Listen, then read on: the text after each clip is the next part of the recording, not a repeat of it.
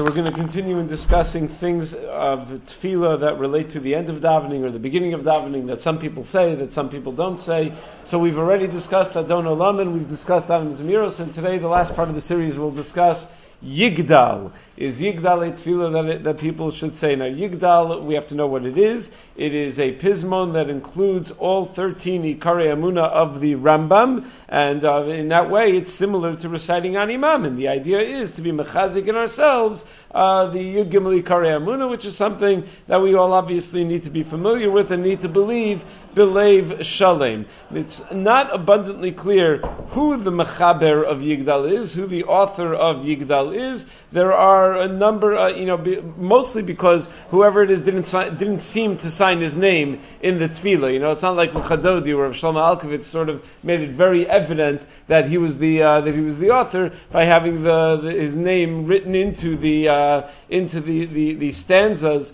of the poem. So Rabbi Yaakov Emden in his Siddur suggests Chibro Harambam Zal. He suggests that the Rambam wrote Yigdal. That is very unlikely to be true. The idea that he suggests that the Rambam wrote Yigdal is because it's based on Yud Gimel Amuna of the Rambam. However, there are like 90 different pismonim that are based on the Ikari Amuna of the Rambam. Not only did the Rambam not write all of them, he didn't write any of them. The Rambam didn't uh, wasn't so into writing uh, much poetry. It seems like a davar pashut that the Rambam did not write Yigdal. Rabbi Yaakov Emden then goes on to say, "V'yesh omrim Yechiel ben Rav Baruch v'chasum bekaruz uh, mesim yichayeh." And he says it could be that it's Yechiel ben Rav Baruch, and he did sign his name in the Yigdal. Because what does it say? Mesim Yechaya Kel Barav Chazdo. So Mesim Yechaya Kel Yechiel Barov Chazdo Baruch Adayad Shem Tilaso Ben Rav Baruch Baruch Adayad is Ben Rav Baruch. So maybe it is this Yechiel Ben Rav Baruch. Rav David Cohen from uh, Brooklyn, as I say from Masas Kapai in Chelik Beis on page Ches, he quotes that in, that there are those that suggest that it's Ibn Gabirol who wrote uh, Yigdal. The problem is that he lived before the Rambam. He was a Rebbe of Rashi and Rav Saadia Gaon. Unlikely that someone who lived before the Rambam was Mechavein, told the Ram, Rambam's Yud Gimel Ikari Amuna, and then wrote a poem based on those Yud Gimel Ikari Amuna that the Rambam had not yet formulated. Rabbi Yaakov Emden then writes in the Siddur, V'yesh omrim Daniel ben Rav Yaakov. It could be that Daniel ben Rav Yaakov is the author of Yigdal. We'll see why this matters, who the author is, because when we're going to get to what, what, what problems people have with Yigdal,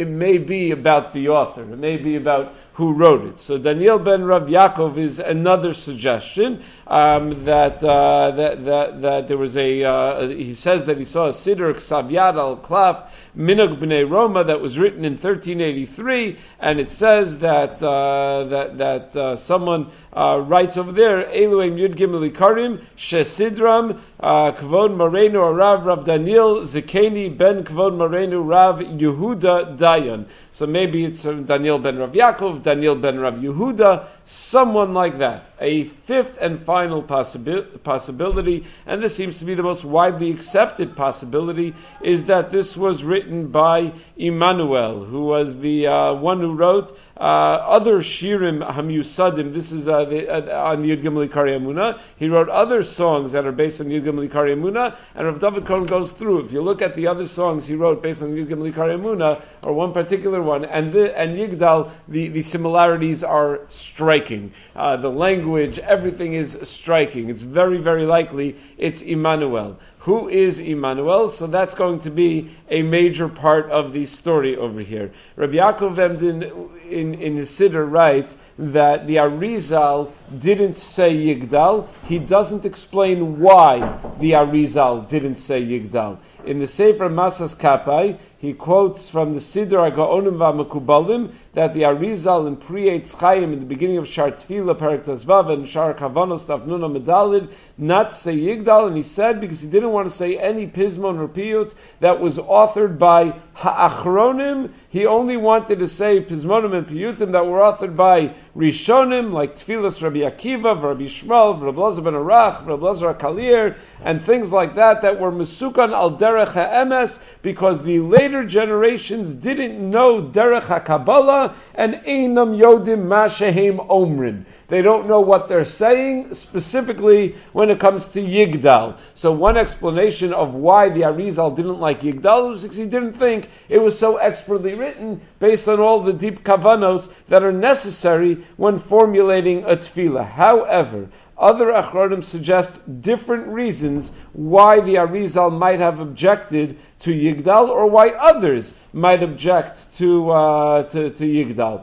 First of all, if the author was Emmanuel, where, what do we know about Emmanuel? Who is this Emmanuel? So the Chida in Marach Sofrim Os Beis in Kuntros Achron gives advice on what commentaries to learn with different Sifrei Tanakh. So one of the things he says is, for example, if you want to learn Sefer Eov, learn the Ralbag on Sefer Eov.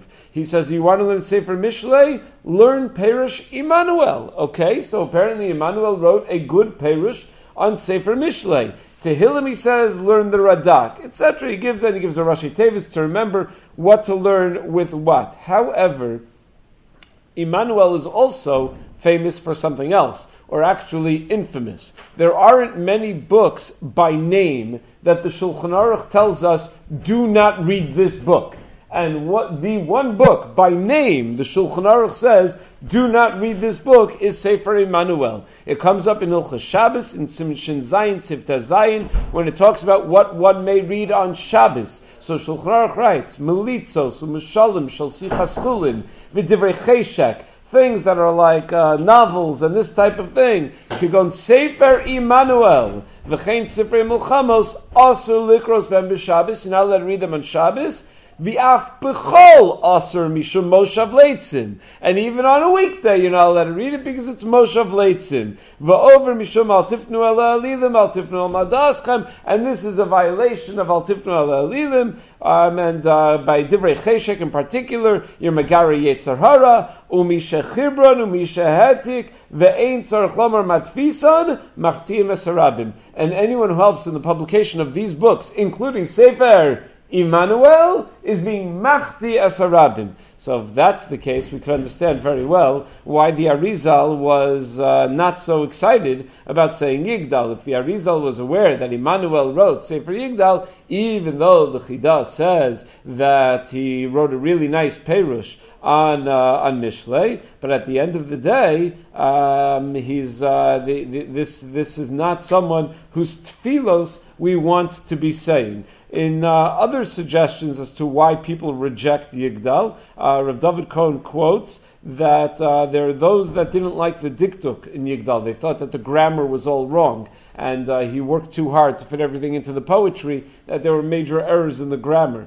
They also quote from Rabbi Yaakov Emden that he didn't want to say Yigdal because he thought it was wrong to have a tefillah that encapsulates the Yud Gimel Karei Amuna because it makes it sound like the other uh, anything else is not necessary to believe. That Taryag mitzvos and all the other emunos fideos that uh, Judaism believes in is not so important. By elevating uh, these thirteen in a certain way, it's it's denigrating the rest, which is a very curious critique because, you know, what about Ani Mamin? Why did the Rambam even write these Obviously, they, they are more important in the sense that one is not Bikaris if one doesn't believe uh, one of these 13. That's, that's the whole point. There are other things that are true and that we're supposed to believe, but uh, would, not, would not deem one not Bikaris if one doesn't believe them. Another reason not to say Yigdal is that it could be that it doesn't include all 13 Ikari Amunah.